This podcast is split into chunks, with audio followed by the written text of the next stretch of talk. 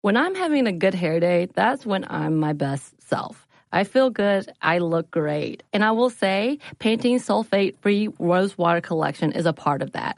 The Rose Water Collection. It feels and smells amazing and comes with a deep treatment that leaves your hair petal soft. It was inspired by Ramadan traditions when many in the Middle East break the fast with rose water because of its hydrating benefits. And the collection is free of sulfates, parabens, dyes, and mineral oil. So experience something new and discover what's good with the Pantene Nutrient Blends collection.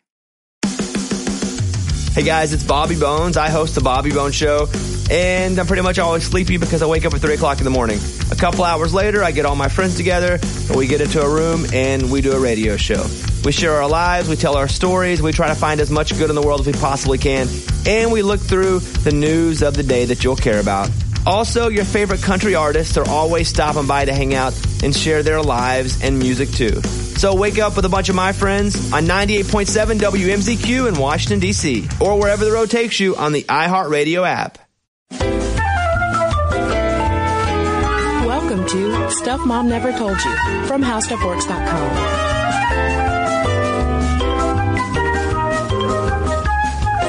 Hello and welcome to the podcast. I'm Cristen. And I'm Caroline. And last fall, a series of greeting cards caught mine and a lot of people on the internet's attention, which might sound kind of strange because greeting cards, why, why do greeting cards matter? Well, these were greeting cards that you've probably never really seen before because they were greeting cards about miscarriage. Yeah, and I think what's so refreshing and what probably grabs so many people's attention is that the messages on the cards are so open, honest, straightforward, and to the point.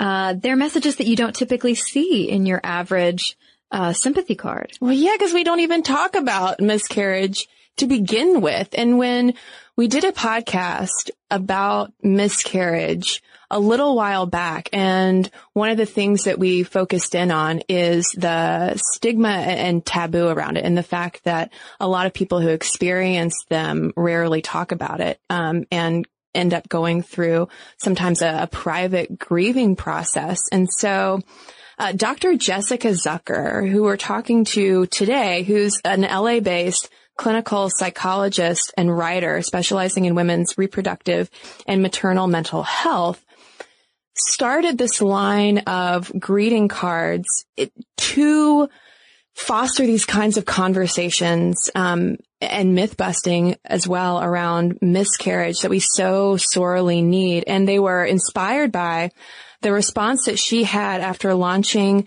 the hashtag I had a miscarriage in 2014, um, timed with a New York Times piece that she published about her miscarriage experience, which prompted just an outpouring of responses from uh, from mostly women thanking her for saying things that had happened to them similarly, but that they'd never really felt comfortable or, or free to talk about. Yeah, because despite the fact that about 15% of recognized pregnancies end in miscarriage, there is this culture of silence and shame and stigma around it that somehow it's your own personal failing as a person or as a parent that this happened. And that couldn't be further from the truth. And breaking that silence and also providing more education around this issue has really become a personal mission for uh, Dr. Zucker, whom we're talking to. Um, and for a little bit of background, on her, she earned a master's at NYU in public health with a focus on international reproductive issues. And she worked for the Harvard School of Public Health. So in other words, she's a real smart lady. Um, and she also earned another master's in psychology and human development at Harvard with a goal of shifting from global to an interpersonal focus. And when she experienced though this 16 week miscarriage as she's written about. It really, again, shifted the focus of her entire career as she'll talk to us more about in this episode. But we were so happy to have a chance to hear from Dr. Zucker, not only about the I had a miscarriage greeting cards, but also her insights on, on these cultural issues that we need to untangle. Yeah. And so now let's hear from Dr. Zucker. Well, Dr. Zucker, to get things started, would you mind introducing yourself to our listeners and tell them a little bit about your background and what you do? Sure. Thank you so much for having me on your show. Uh, my name is Dr. Jessica Zucker, and I'm a Los Angeles-based psychologist specializing in women's reproductive and maternal mental health. Last year, I launched the I Had a Miscarriage hashtag campaign with my first New York Times piece. And this October, I launched a line of pregnancy loss cards. Now, you're really curious about whether you had envisioned these uh, greeting cards sort of as you were putting the hashtag together or whether that was something that came afterwards. Sort of how did you, how did all of that fall into place? Well, actually, no. At that time, um, well, soon after my miscarriage, so my miscarriage was a 16 week loss, uh, three years ago. And I, you know, had specialized in this particular field long before I experienced miscarriage myself. And as a psychologist, it was sort of, you know, tricky to think through, do I want to put sort of my personal story out there in the world? Um, you know, because typically therapy is obviously so much more about the the patient and the person's story um, who's sitting in front of me. But I felt like it would model something that I strongly believe in, which is this idea that, you know, unfortunately the research shows that so many women are reporting feeling a sense of guilt and shame and self blame after pregnancy loss. And so by initiating this hashtag campaign, it was sort of a way to um, and you know alongside the essay that I wrote, which had the, you know, all the details of my uh, traumatic loss, you know, is a way to sort of model this idea that we can share our stories and we don't infect each other by sharing our stories. We can't, you know, have a loss because we're talking about loss. And we all sort of, of course, know that um, intellectually, but it seems that people, you know, are um, somewhat, you know, afraid to to share about loss in our culture. Um, talking about out of order loss isn't something that that people tend to do. So at the time, uh, I was writing mostly about the politics of of pregnancy loss, and then with that particular piece, I got very personal, and then I went on to do an illustrated piece that's up on modern loss um, with this really talented cartoonist, um, moving away from the essay and sort of trying to give people basically like a how-to guide on what to say and what not to say after somebody experiences a pregnancy loss.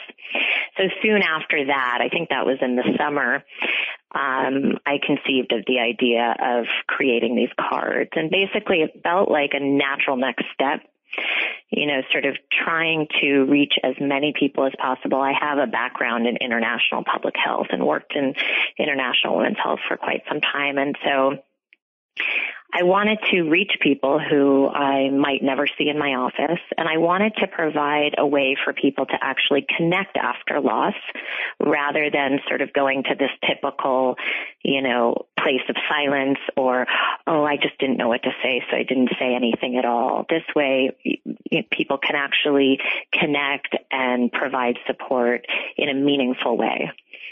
Well, one important conversation that your cards sparked was what not to say to people in this situation. And why are sentiments like it happens for a reason or, well, at least you know you can get pregnant often so unhelpful? True. I, it, people say these things and I think they think somehow that it's helpful or supportive or loving by you know but they don't understand that that potentially this minimizes the the magnitude of the loss. And for a lot of women you know a loss at 6 weeks is incredibly meaningful and for others it isn't.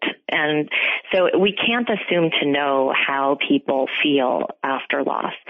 And so to kind of spout you know various platitudes um and it's just often more hurtful than helpful. The more I've thought about these though, the more I realize that I think it's actually a way for the person who's saying them to feel better rather than the person they're saying it to. So when it comes to sort of the opposite of people saying things to make anyone feel better, but the more typical silence and some, the internalized shame that can happen around miscarriage. What do you think there is in in our culture that kind of promotes it and how does silencing and not talking mm. about it impact the uh, physical and emotional healing process? I think our culture struggles particularly when it comes to out of order losses. So when a grandparent dies, people typically know what to do. You know, they send a card, they send flowers, they send food, they come, you know, they attend the funeral. But with a loss like this, people really aren't armed with the tools um, to talk about it or to sort of extend um, support because I, I we get just I guess overwhelmed by not knowing you know what to do. And and so the silence often comes though from not knowing what to do. And I, I think I'm trying with the cards to encourage people to almost no longer be able to say this or no longer be able to have an excuse really to go silent. Um, because women and, you know, their partners are often in a lot of emotional pain after a loss and feel quite confused about the future, bewildered by what happened, maybe feeling alienated from their bodies, maybe, you know, incredibly afraid of the future. So many different things come up. And so it's important that we have more of an openness and can more easily talk about grief and loss and sort of normalize this um, and be, I think in part because no one has sort of met this this thing, this developing thing, or you know this this fetus or whatever. People don't sort of acknowledge it as a true loss, right? So they, they go on to sort of potentially minimize it by saying, well, you know, something was wrong with the baby anyway. Aren't you just glad that it happened this way? And you know, looking for silver lining or bright spots when there might not be any. Well, and one thing that jumps out to me in the cards as well is that it allows room for women to not only be sad and to grieve, but also to be angry. And that was just exactly. something that you so rarely see in Mm-hmm. I don't know. It, when it comes to women in general, permissions to be angry. Yeah, but I mean, right. especially in these kinds of situations. And it's so true. And why can't we have a range of feelings and have that be okay? And the, you know, the truth is uh, feelings aren't facts. So one day we could say, you know, loss, like the card says, and the next day feel totally differently about it, right? Or the next week or month or year. So feelings change anyway. So again, it's like, well, let's, we can try a little bit harder, I think, to feel comfortable in whatever it is that we're feeling because it will change. Anger, of course, is an expected part of, of losing something or of being afraid to not be able to have what you want. And in this case, that would be a baby. Well, do you think that dads could use these cards too? I would love them to. I have sent the cards to just a few men so far. Um, it's something I'm thinking about in terms of the future because I realize that, you know, the communication I think in the cards it seems a, a lot more feminine based. Um, and so, yeah, I need to sort of work on that a little bit, you know, because it's like, I think the card that says, I'm deeply sorry for your loss, if it just stopped there, but because I wrote, I'm here always, I just felt like a, a man may not send something that says that. so sort of along those same lines, uh, what did you think when Mark Zuckerberg in announcing um, him and his mm-hmm. wife's pregnancy also included yeah. openness about the miscarriages that they had experienced along the way too. I mean, that seemed like a huge milestone, especially for a mm-hmm. guy to be saying this.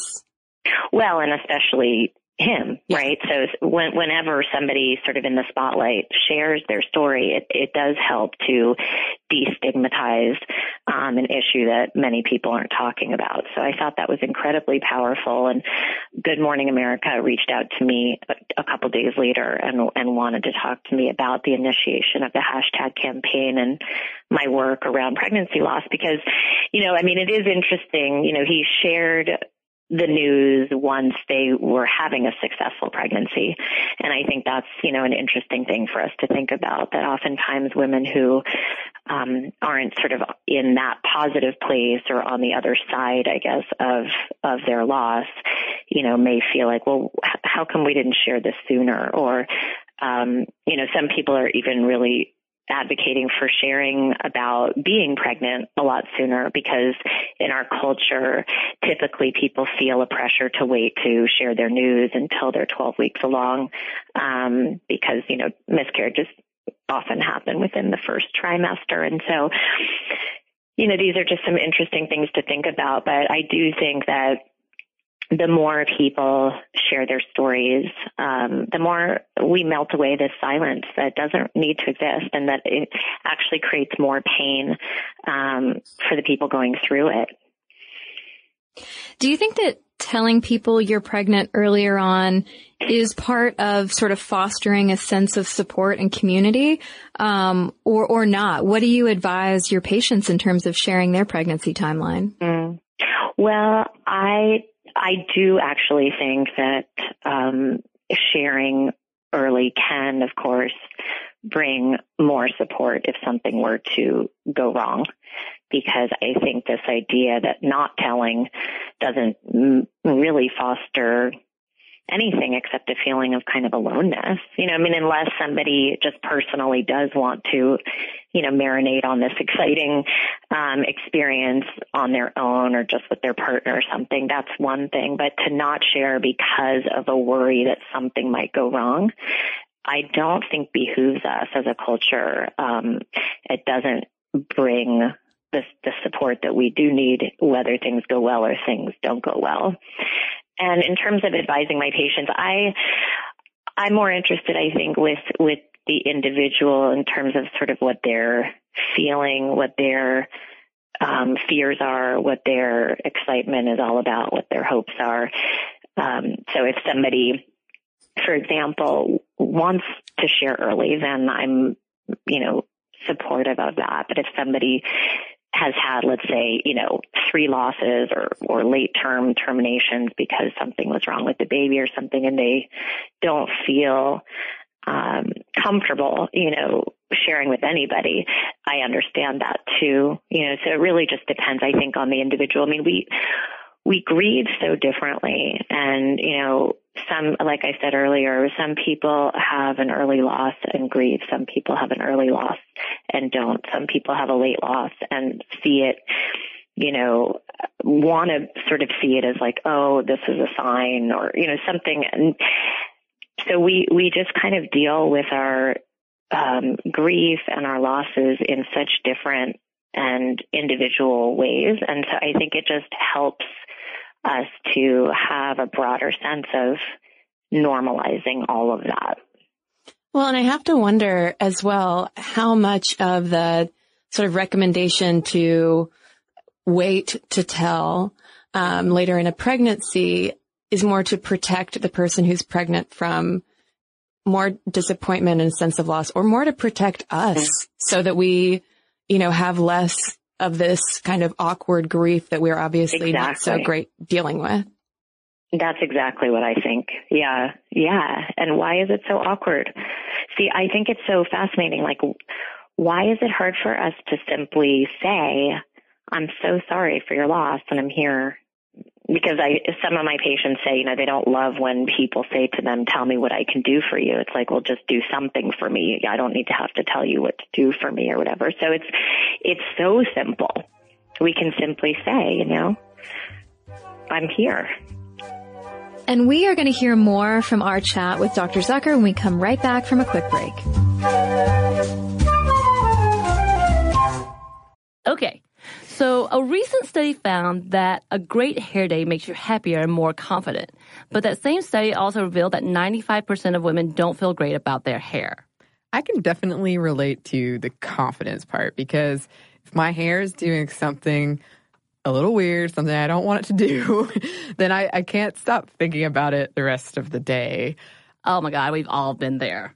Pantene's Rosewater collection feels and smells amazing and comes with a deep treatment that leaves your hair petal soft. It was inspired by Ramadan traditions when many in the Middle East break the fast with rosewater because of its hydrating benefits. And the collection is free of sulfates, parabens, dyes, and mineral oil. Your hair does look really great. Thank you. I actually worked in a place for a while that was very sensitive environmentally, and we weren't allowed to use shampoos that had sulfate in them. So that's something that I look for these days. And bonus, I love the way that my hair looks now. So experience something new and discover what's good with the Pantene Nutrient Blends collection. This episode is brought to you by NBC's Good Girls. Okay, the new season of NBC's Good Girls is generating serious buzz.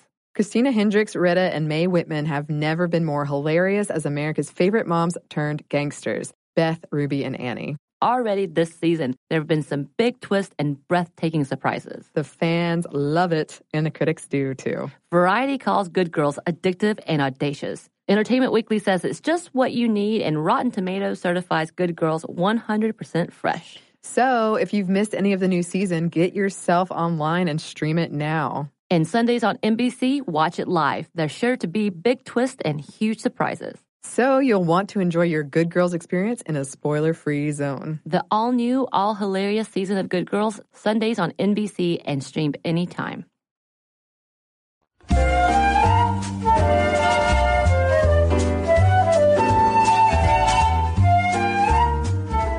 Well, I was reading through a lot of the comments on your New York Times column, which was fantastic and just incredible to see all of the stories that were coming out of that and just the relief that so many women felt having an opportunity to share. And going back to what you said a few minutes ago about how we don't infect each other by sharing our Yeah. stories. Um, Right. There was one commenter who noted that she was afraid to talk about her miscarriage for fear that it might jinx future pregnancies. So how Yeah. might someone, you know, how, how would you work through that kind of worry? And I mean, and was that a worry that you had to uh, kind of work through with your own pregnancies as well? Oh, well, that's a good question. You mean my subsequent pregnancy after my loss? Yeah. Yeah. I was uh, terrified for the entire pregnancy. And I, you know, had the testing done, the chromosomal testing done, um, as early as possible and got, you know, the news that things were healthy. But I, nevertheless, I had a really hard time believing it. And um, that's in part, you know, why I created that card that is about being pregnant after pregnancy loss. Because if one in four pregnancies result in loss, that means there's so many women walking around in bodies that have lost something that they wanted. Um, and especially if they go on to get pregnant again, it's sort of like that means there's so many people experiencing fear, um, at least for for some period of time. And so, in terms of you know this idea of jinxing, the way I would work through that with a patient is really talking about like, you know, it makes sense you're anxious. You know, it, it, you're worried that by talking about bad things or things that could go wrong, that somehow just even putting that energy out there, those words, you know, out there, that somehow that's going to make it happen. And, and that's sort of magical thinking, right? It's like that's what our kids say, like, oh, the moon is following me, you know? Um, so, and that tends to happen more after trauma or after loss or with increased anxiety that we think that somehow we can impact things that we really can't. So by talking about you know, disease or terror or war or pregnancy loss or any of these, you know, difficult and awful things, it doesn't increase the likelihood of them happening.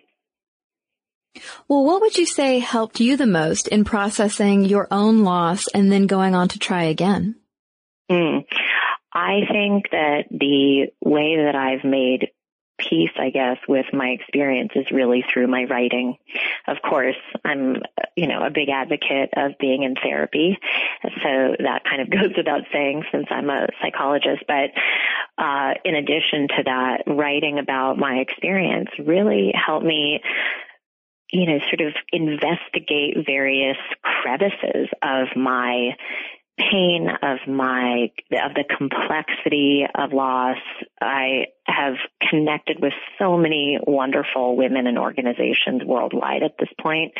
That also helped me get through my loss because i felt such a sense of community and connectedness that i wouldn't have felt otherwise. Um so yeah i mean i I went on to get pregnant, I think about four months after my loss and each day, you know, had its struggles.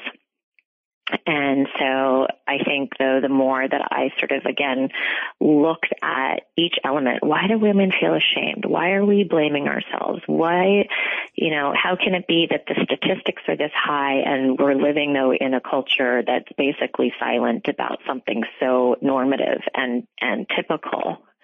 Um, and so I, you know, getting deep into all of that from, I guess, the political perspective and then also the personal really helped me feel, I guess, capable of walking through this again. But until my daughter was born, um, I was worried. So you mentioned writing and it reminds me of how, uh, I've heard a lot of Therapists recommend women who have had traumatic birth experiences write their birth mm. story as part of the healing process and write it over and over again, however many times they need to. Mm. Would you also recommend, you know, maybe women should be writing their miscarriage stories as well or their stillbirth stories? I mean, what it sounds like that was a, such a therapeutic process for you.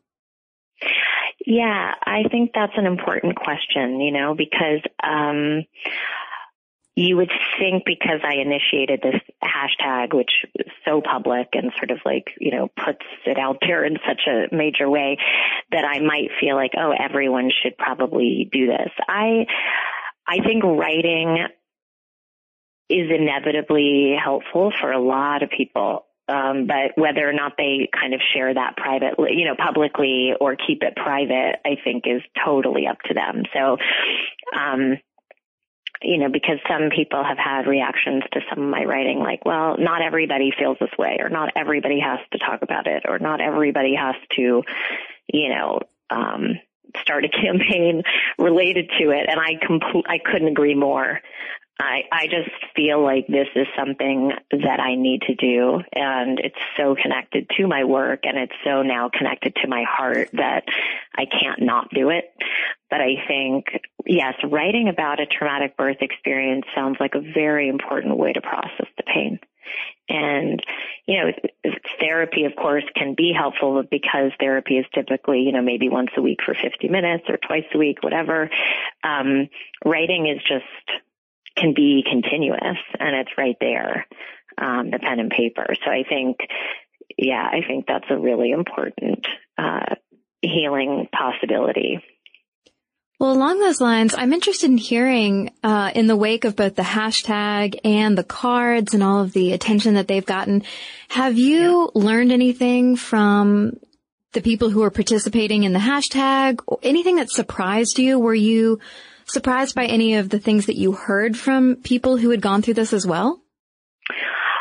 I think I'm surprised by, you know, the fact that so many people feel ashamed. And, you know, now it's, it, I've read so much of the research now, and so I, I shouldn't be surprised, but I'm still, I'm concerned by it, uh, that this many women are feeling a sense of alienation from their bodies or in their bodies and feeling less at home in their skin and thinking that somehow, you know, maybe by exercising or having sex or having a sip of wine, you know, that somehow they created this loss. And, uh, so I've heard just so much of that, you know, over the years now, um, since I came out with my story, you know, women sharing that somehow, you know, did they do that? Did they do something to deserve this? Which is again, you know, an example of magical thinking where it's like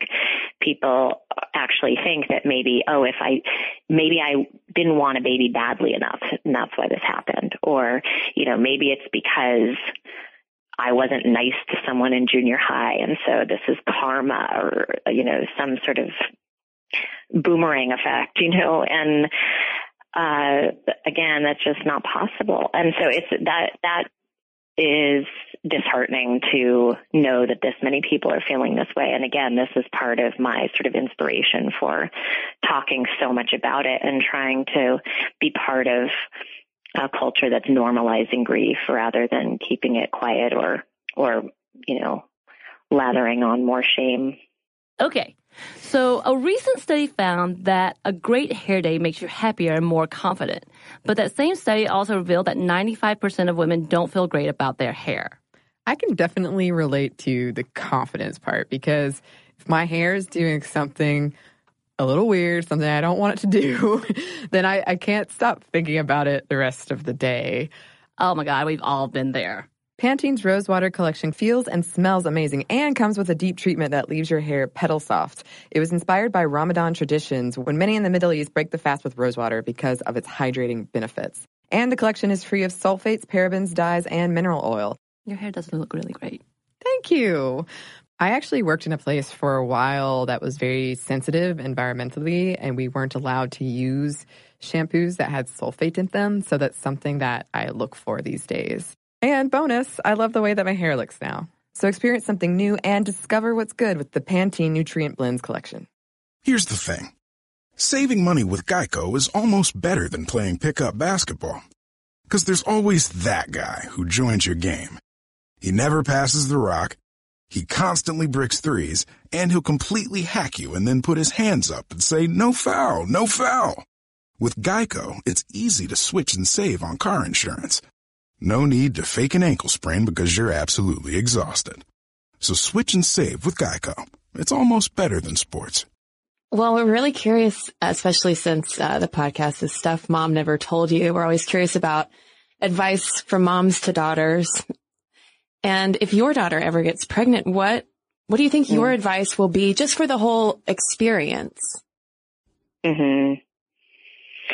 That's such an important question. You know, it's interesting that you say that because just this morning, uh, I was, you know, changing her out of her pajamas into her clothes and changing her diaper and just kind of gazing into her, her eyes and thinking about all that I've been through and what it kind of took to to get her, I guess, um, and how different I feel about her in a way than than I felt after having my son. You know, when when pregnancy had been so easy and um, and I hadn't known sort of heartbreak at that point. And um, so I, well, I hope that I make her proud.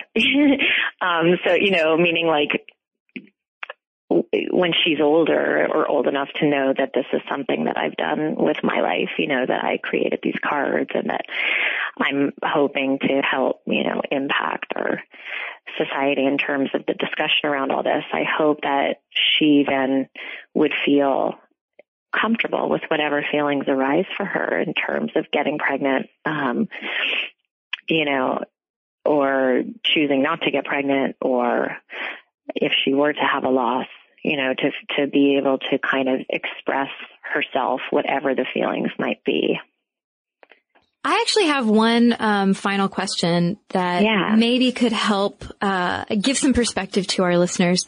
Um, you know, there there is such a struggle. It seems like to figure out the right thing to say to someone who's experienced such a loss, and I'm wondering, from your perspective, what happens both emotionally and sort of in your social and family circle? What, what happens once all of those condolences and cards and hugs have stopped? Because it seems like, you know, with the awkwardness in our culture that we feel around loss, everyone yeah. else is so ready to move on. But where does that leave you? Yes. Thank you for bringing this up. I really tried to drive home a sense of consistency in a majority of the cards that I created so that people would understand, like, you know, I'm here for you right now and I'm here for you always. Or if you want to call me morning, noon, and night, do. You know, it's like, because I felt very alone at some point um, soon after my loss. And all the love was there, all the support was available, but I still I felt pretty isolated um, because typically, what a month later, people aren't gonna, you know, call you up and ask about how you're feeling about your loss. Why not? I'm not quite sure, but I needed that, and um, that's why I think these cards can be sent sort of at any time, you know, and I think that we need to kind of be more comfortable in the uncomfortability that loss brings.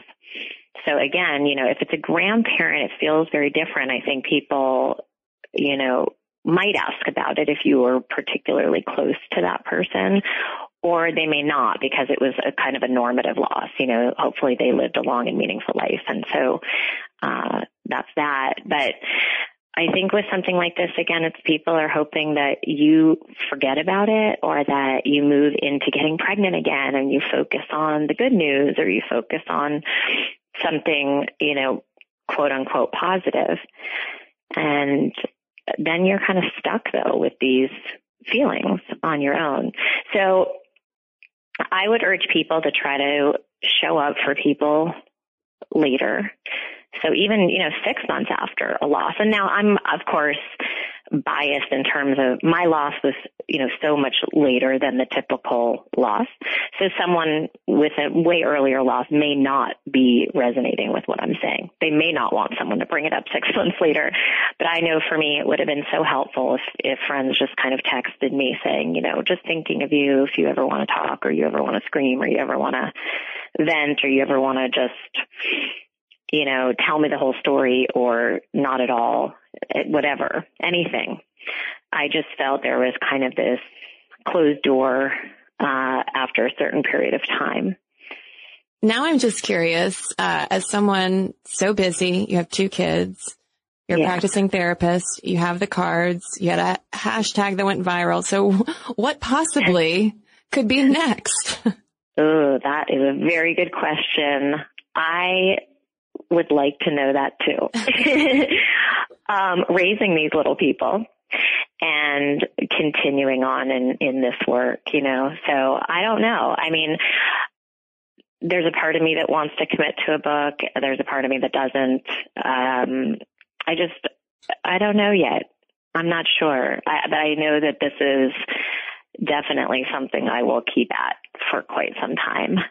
Well, we're very glad to hear that because right. we're, we're so excited to share this interview with our listeners because anytime we have talked about miscarriage on the podcast or just uh, when we shared the link about uh, your cards, just an mm. outpouring of um, of responses from people. They're so so eager and just longing to talk about it and to hear about it and to feel comforted from it. So we really, really do appreciate you taking the I'm time. I'm so glad. Yeah, I really just hope that it creates a sense of connectedness and community and it, again, because the statistics are so high, I just, I want people to feel less alone, less ashamed, um, and less self-conscious about it.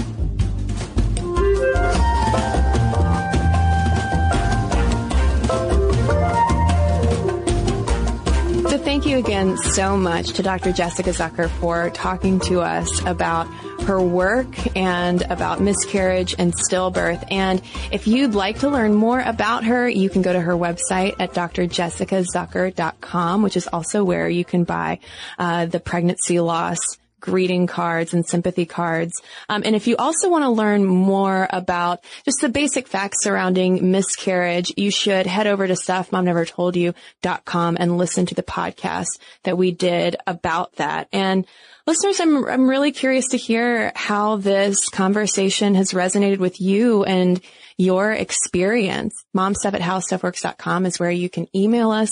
You can also tweet us at momstuffpodcast or message us on Facebook. And we've got a couple of messages to share with you right now.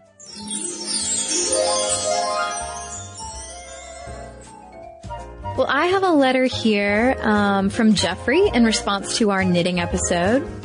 I just finished listening to the knitting episode and wanted to write in about one of my New Year's resolutions, learning to crochet. Owing to the fact that I, like you two, have tried to learn to knit in the past to my ultimate despair, I decided to see if my hands took any more easily to the crochet hook. As it turns out, my brain totally wraps around it so much more easily than it did knitting. I definitely recommend trying it as a triumphant trade for knitting if that particular failure haunts you as it haunted me. I'm only a few weeks in, but already making great headway and getting used to how it feels in my hands. But the real reason I'm writing is more to the gendered subject matter you brought up in the episode. Being a gay male in New York City, I don't much get askance looks if I pull out my work in public. It's New York and no one cares. I'm crocheting on the subway, the guy next to me might be conducting an imaginary orchestra. However, my husband and I are planning a move to a more rural area this summer where I imagine the level of, at least initial surprise might be a good bit higher. I don't expect a lot of judgment attached, but the occurrence of a man crocheting is probably less common, and outside of major city environments, I think people tend to notice more and ask more questions, inadvertently revealing their assumptions or biases. I think it's an interesting phenomenon and wonder if there's anything else you two might know about the connections between gender and sexuality stigmas and metropolitan living versus rural living. I think some things there are easily assumed or just taken as common sense, but I don't know much about research to support what we all infer, i.e. city folk are more high-minded and or tolerant while the country folk are quicker to scrutinize or question validity. It might make an interesting episode unless I've missed one in the past. And all of that from a brief history of knitting. Thank you for a super fun show. I'm a dedicated listener to several How Stuff Works podcasts and appreciate all the work you guys do to educate us in an entertaining way. Well, thank you, Jeffrey. We appreciate you listening. And no, we haven't done an episode looking at stigmas and gender in city versus rural living, but I guess that's something, it, tangentially, it's kind of a thing we touch on in a lot of our episodes. Yeah, it reminded me of our Farmer James episode where we talk about the um, queer farming movement. So there are definitely rural areas out there that are super progressive and very organic as well. Mmm, delicious radishes. Thanks, Jeffrey. Well, I've got a letter here from Heather about our feminist marriage episode, and she writes, I started listening to your podcast when I had an awful commute, two hours each way. Oh my goodness, Heather and I enjoyed it so much I've continued even though I no longer have the commute. In fact, I often listen while I'm cooking and have a bit of a chuckle about listening to a feminist podcast while engaging in such a stereotypically gendered activity. Not only have your podcast helped me to embrace my feminism, but it also feels like a great way to engage in intellectual discourse post grad school. Oh, what wonderful compliments. Thank you, Heather. She goes on to say, I want to especially thank you for your episode on the feminist marriage, which struck a very personal chord for me. Specifically, it helped me to articulate some of the things I've been dealing with and also to feel less alone in the process. My husband and I got married in December of 2014 after a whirlwind romance. We met online and he proposed after only three months on the lot where we built our house. I know. I would want to roll my eyes if this had not actually happened to me. I feel grateful to have found someone so wonderful to share my life with and to have a great story about it, but still there's something almost sad about going from an independent woman to being described as someone's wife. Don't get me wrong. In a day-to-day sense, I'm very happy. It's more on a philosophical level that I struggle with the labels and expectations. On top of that, we live in Texas, so there is a very real societal pressure to conform to certain relationship norms.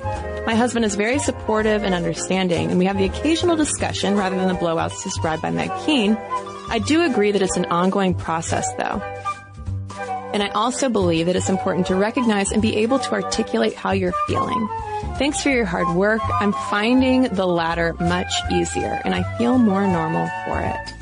Well, thank you so much, Heather, for writing and I'm so happy to hear that the podcast has been a source of comfort for you and listeners. Again, we want to hear from you as well. Momstuff at howstuffworks.com is our email address. And for links to all of our social media, as well as all of our blogs, videos, and podcasts with links to Dr. Jessica Zucker's work so you can learn more about her, head on over to stuffmomnevertoldyou.com. this and thousands of other topics, visit howstuffworks.com.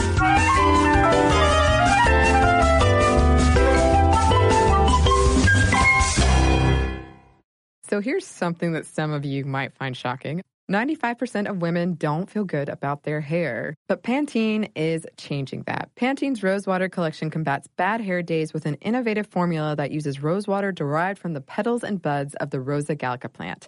With Pantene's Rosewater collection, I can really feel how much more hydrated my hair is. And it's sulfate, paraben, dye, and mineral oil free, which makes me feel good because who needs all those additives?